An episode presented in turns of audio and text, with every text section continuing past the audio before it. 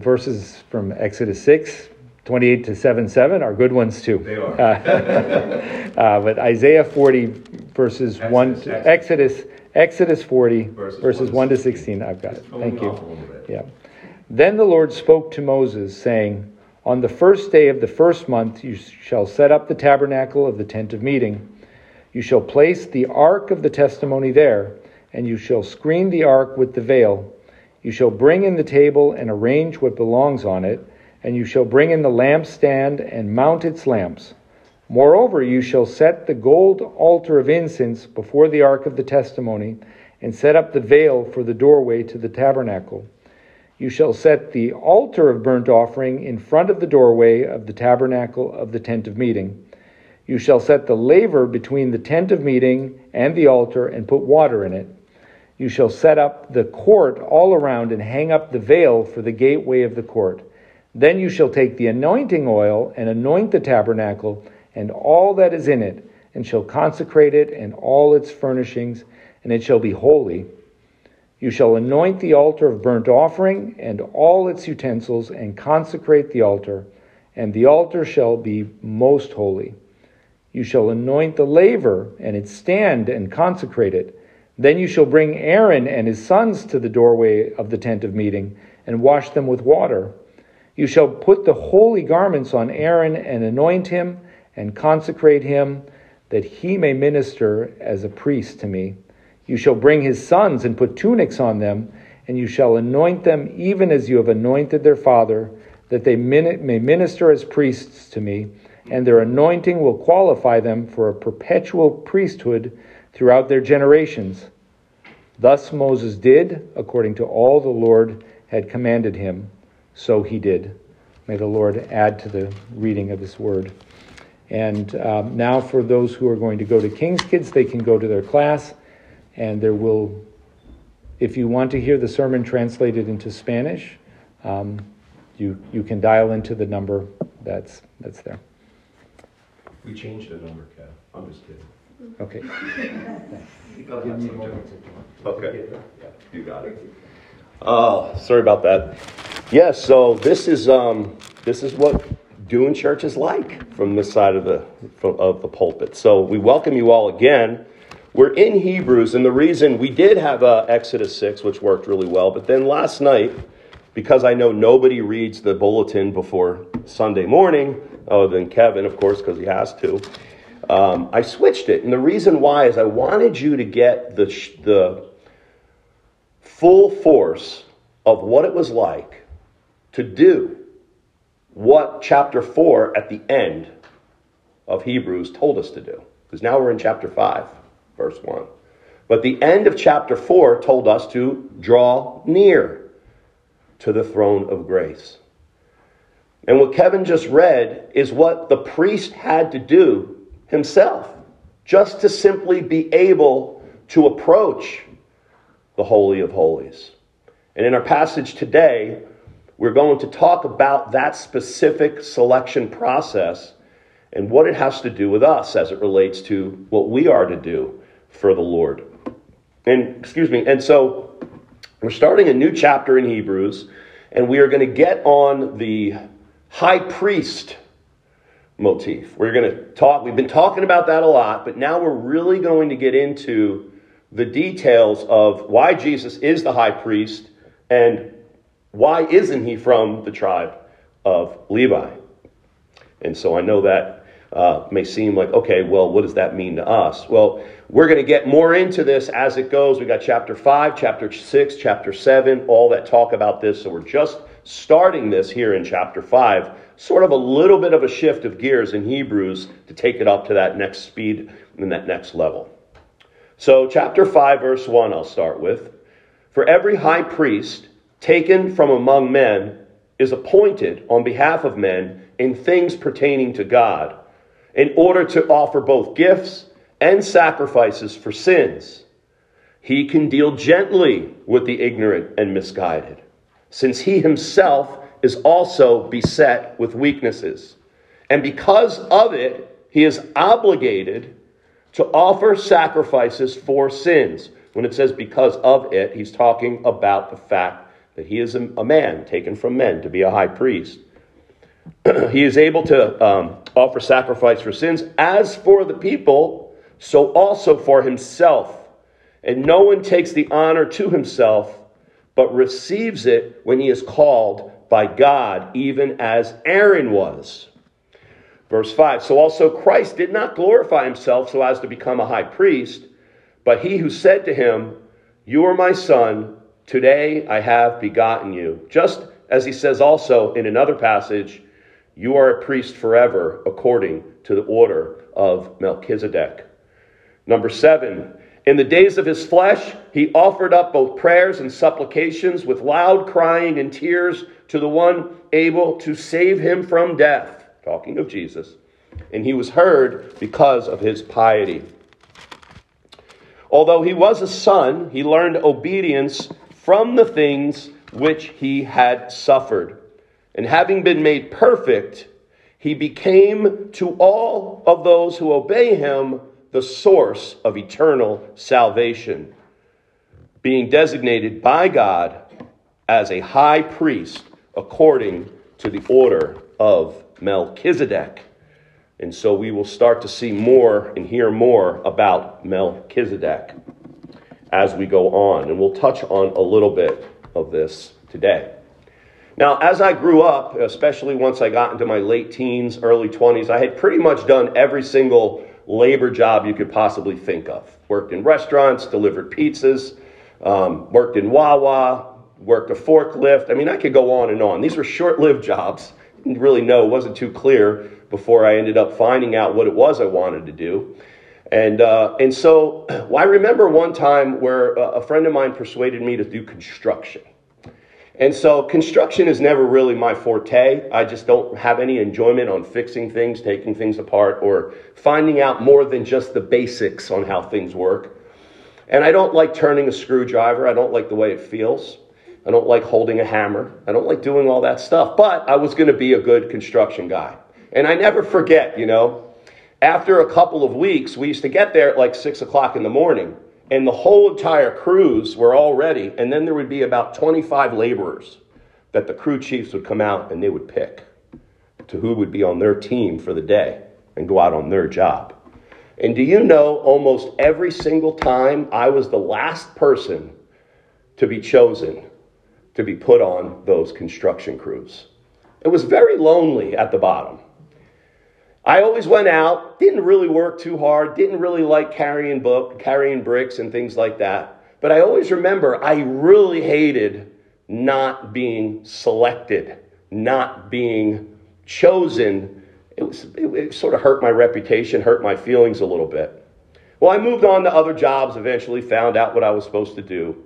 But however, when I became a Christian, one of the most, um, I guess, coolest verses you could think I could think of that I read and I remember saying, wow, this is pretty cool. It says 1 Corinthians, uh, in 1 Corinthians 1 26 and 27, it says, For consider your calling, brethren, that there were not many wise according to the flesh, not many mighty, not many noble, but God has chosen the foolish things of the world to shame the wise. Just like I was always on that construction crew. I always had work. I always eventually got chosen. They, they had it, you know, something for me to do. But on the positive side of that, when I think of being a Christian, regardless of what your skill level is, regardless of what gifts you were given, regardless of who you are and what your capabilities are, you are created by God.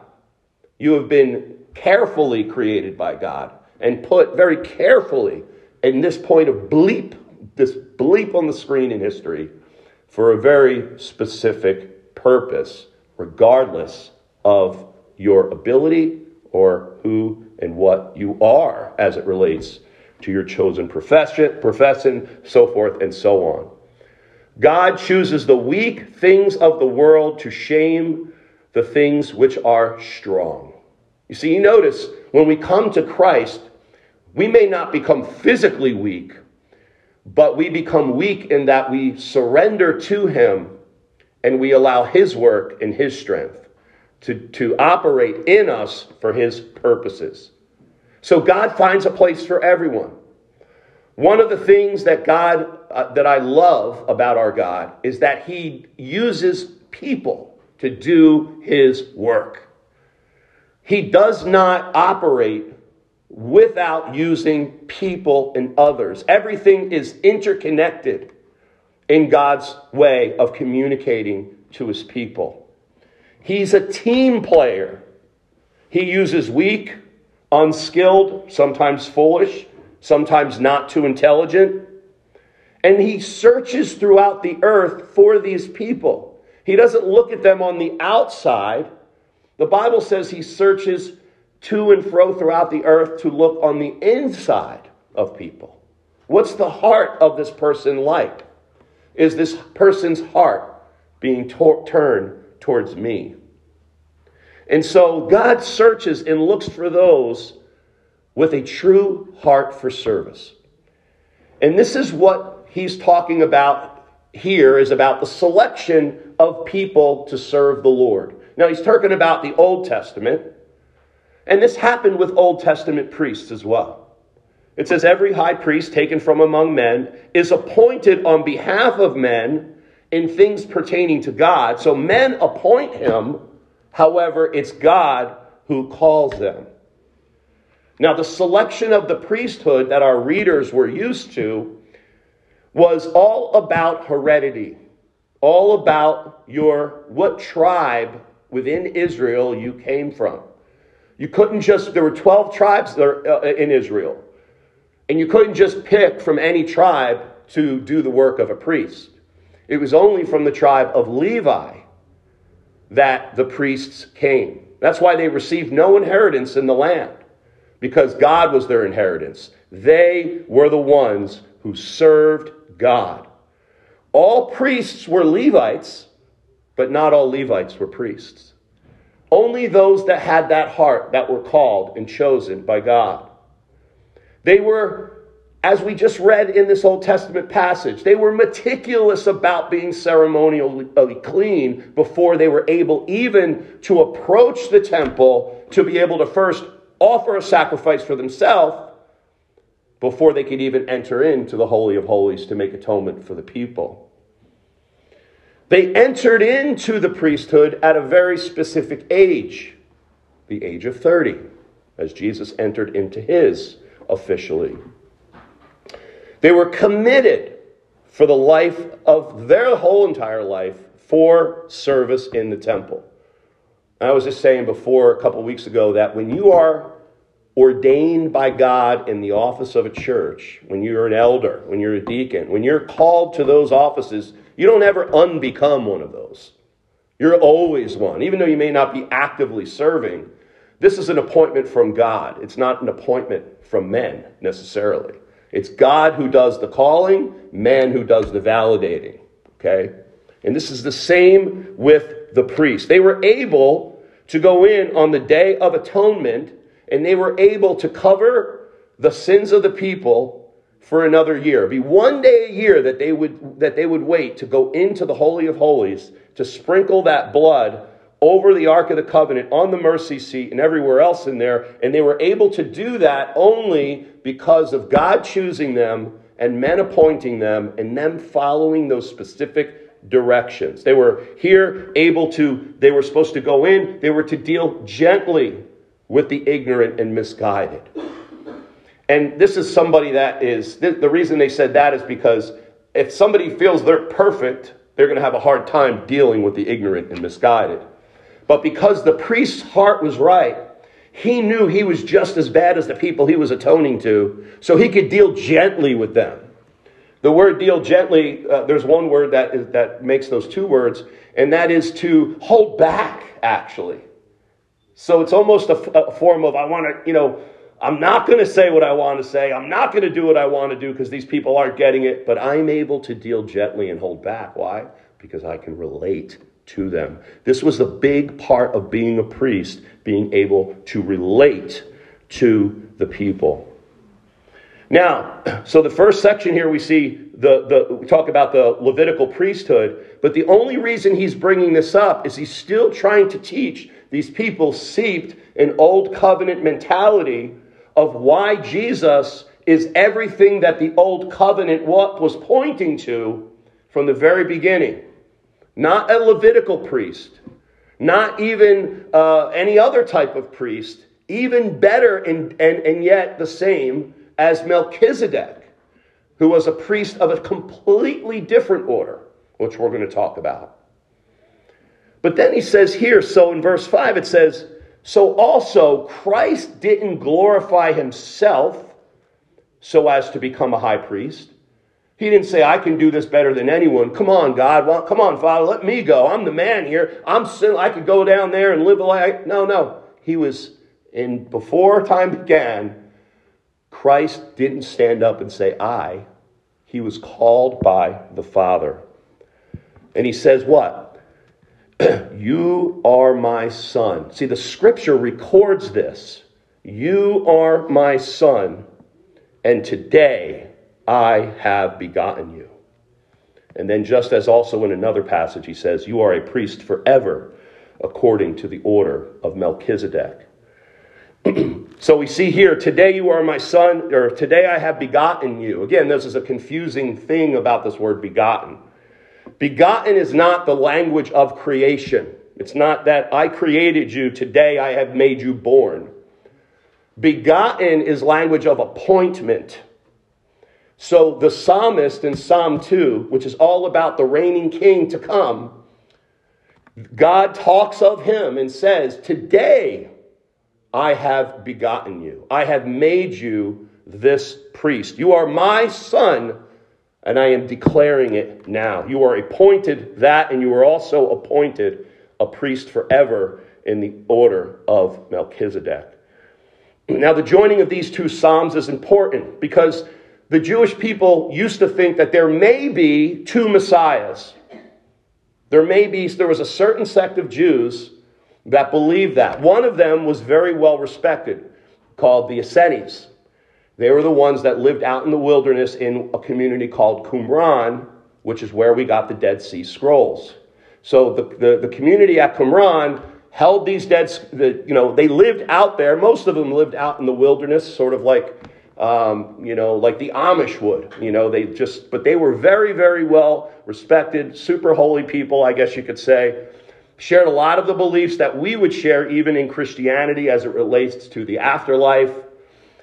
And they believed also that the Messiah would come from the tribe of Judah. He would be born in Bethlehem. He would do all those things but there potentially may be two messiahs one under the order of Aaron, a high priest messiah, and the other a king, as to fulfill Psalm 110 and Psalm 2, which is obviously both quoted here.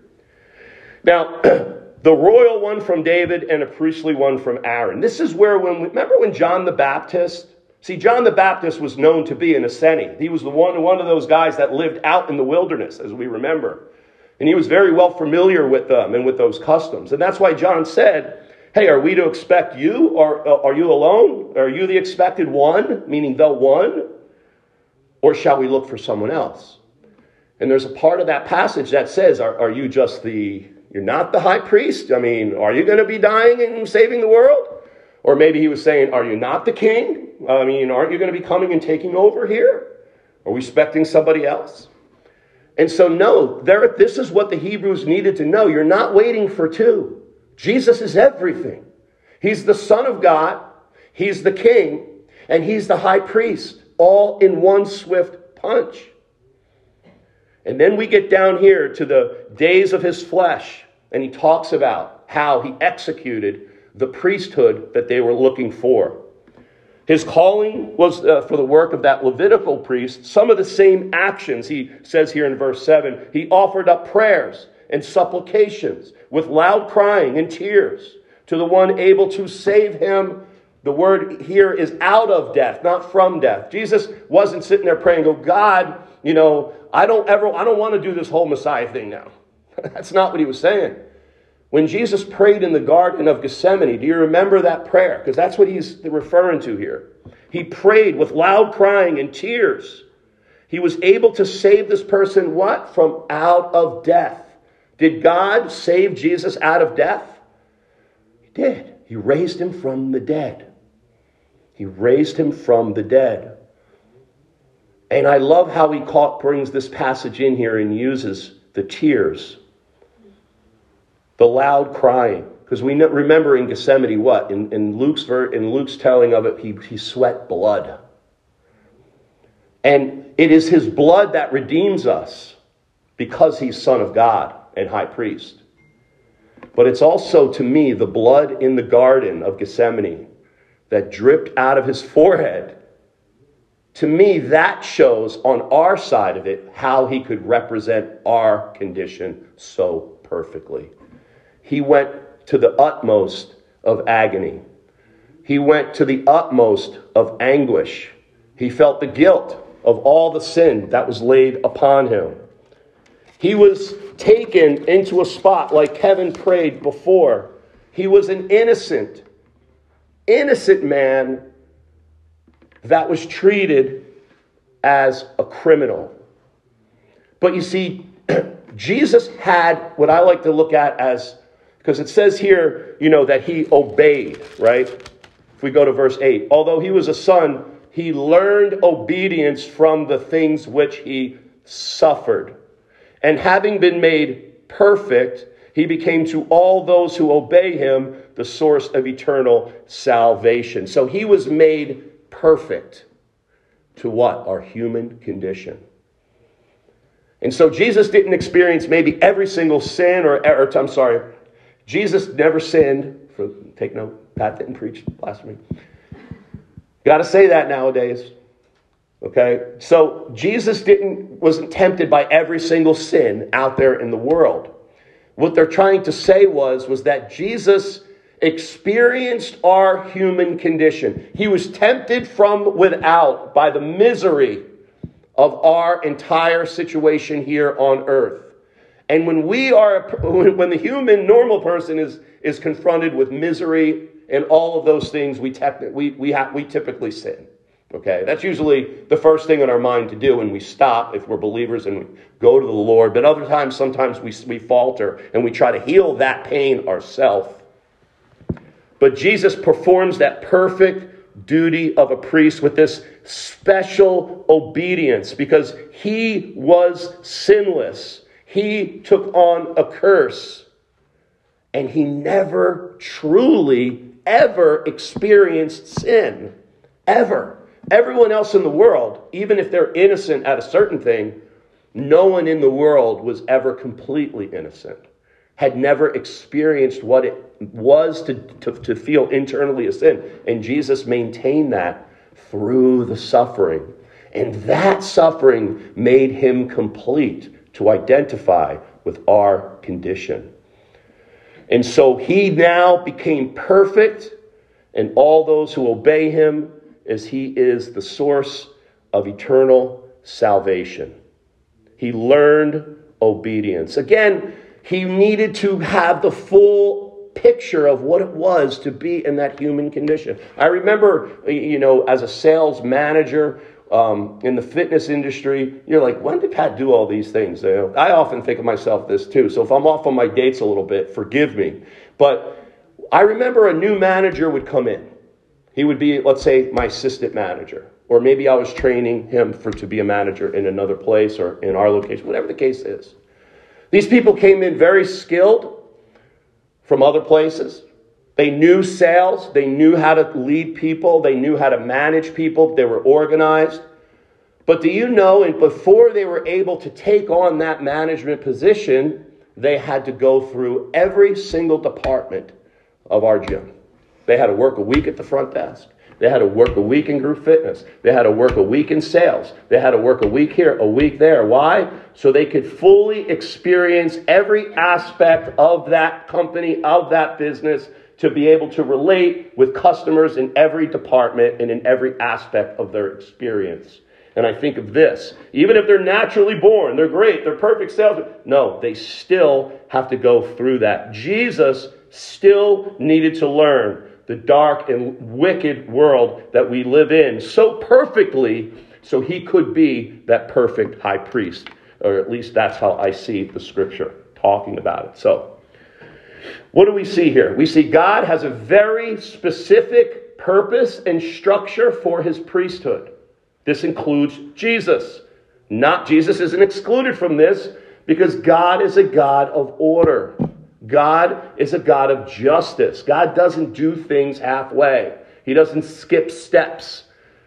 God has created a perfect, incredibly perfect, orderly universe, and that stems out of that perfectly ordered mind of God, which is inherently logic, logical, which is inherently truth, is inherently perfect. And all that comes out in his commands and in his word. And so Jesus had to follow the path of that priest.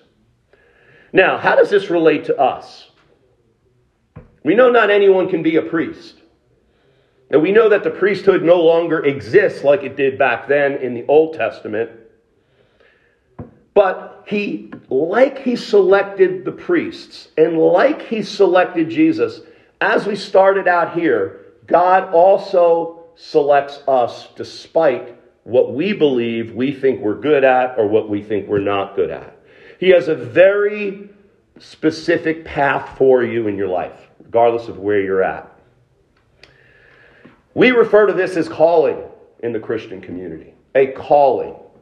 It's a, if I called you, no one would need any explanation of that. You would hear your voice, and if you had respect for me, you would turn around and say, What? or What do you need? or you would walk over. You would respond to that call.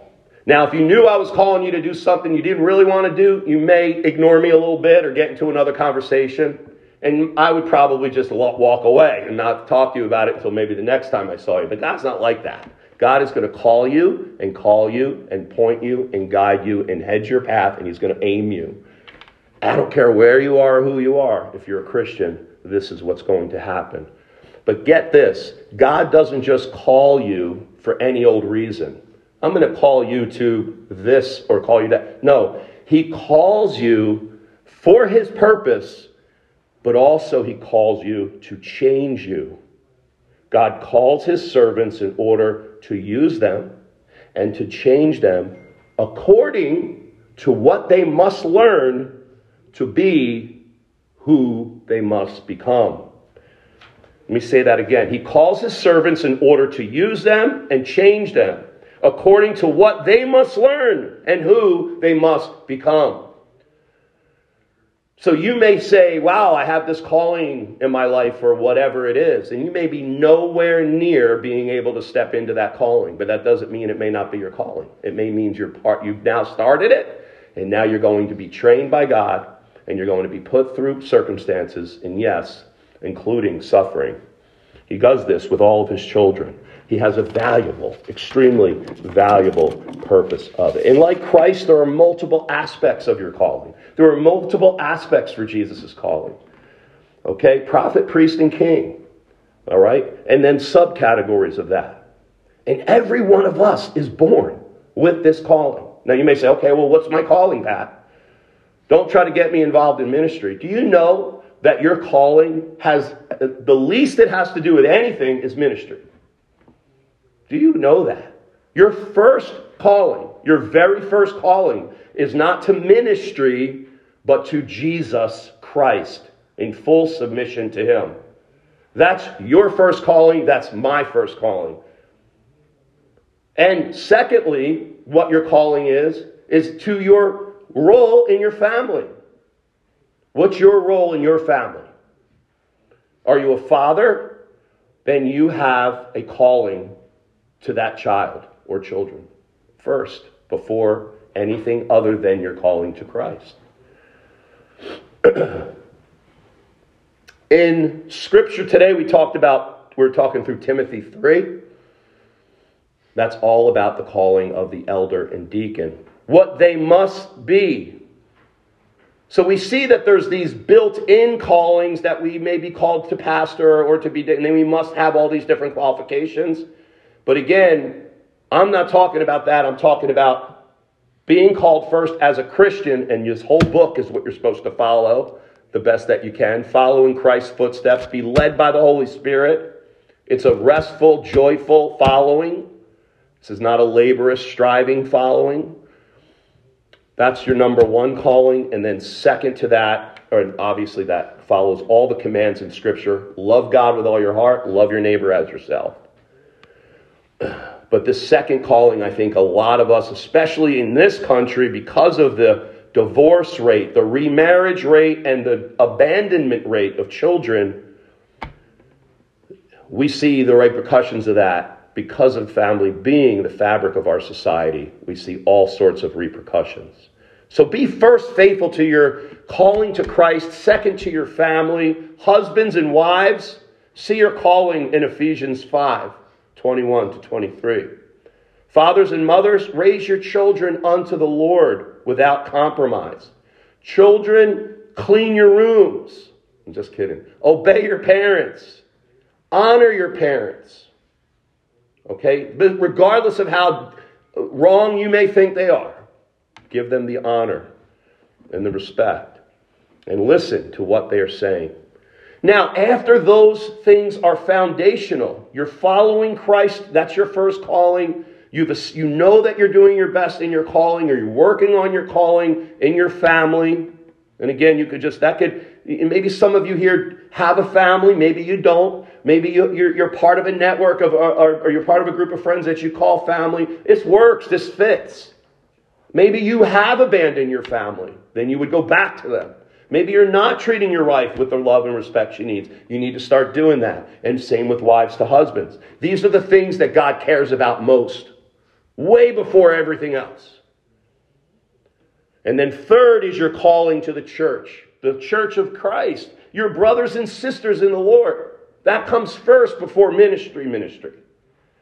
We're all called to love each other here. Do you know all the gifts that you gave that were given to you by God? The spiritual gifts that you were given? In 1 Corinthians 12, you could read those. There's some that's given the manifest, uh, manifestation of the Spirit for the common good, another one a word of wisdom, another faith, another healing, miracles. You know, Romans 12 talks about all of us have differing gifts. One is faith, one is service, one is serving, one is teaching, and all these different things. Do you know that all of that is taught in the context of ministering to the church and edifying and building up the saints with our calling? And so, do you see how God organically uses his church to go out and spread the gospel? Because the more we serve each other, the more we love each other, the more we are going to replicate for Christ. And so you have that calling in the church, and that, I guess, could be a special calling.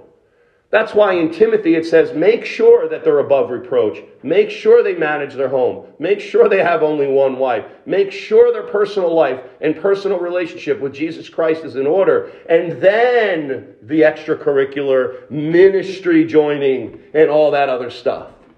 Don't get me wrong, you don't have to be sinless and perfect because that's never going to happen. Don't let that be your excuse. But if you have those gifts, then you need obligated. You're obligated by God, just as Jesus was obligated to, uh, to be his, to be a high priest, and Aaron was obligated to do the same thing. You are obligated to use your gifts for the church. Look at it says here in Romans 12, 6 to 8. Since we have these gifts that differ according to the grace given to us, let us each exercise them accordingly. It's a very clear command. But what if we don't use them? What if we're just dilly dallying around? What if we're just, you know, sort of float, you know, making excuses and we know we should be using our gifts. We know God has called us with this. We know we have this knack or this ability that He's given us, this spiritual gift. Well, those gifts are not necessarily taken away from you but they will atrophy. They will atrophy. They will break down. They will get weak, as will your interest in the Lord. But when you use them, when you exercise them, what do you think happens? They grow, they expand, and they mature. Don't wait till you're super qualified. Don't wait till you're not as much as a sinner as you already are. Don't wait for somebody to come up and ask you, don't wait for hearing the voice from God. I know those are some reasons why people don't. But I believe the number one reason we don't use our gifts is not willing to sacrifice, not willing to prioritize. Many times, church comes second, third, or fourth, serving at church. Hey, I'm doing my best. You know, I'm giving the missions over here. I'm doing this over here. But, and I'm saying that's great, but your local church needs you. Your local church needs you. Your, you. The Lord has given you gifts. You need to make them priority in your life. And let me just tell you, the worst of all is when you don't do this, you miss a tremendous blessing, individually and corporately as a church.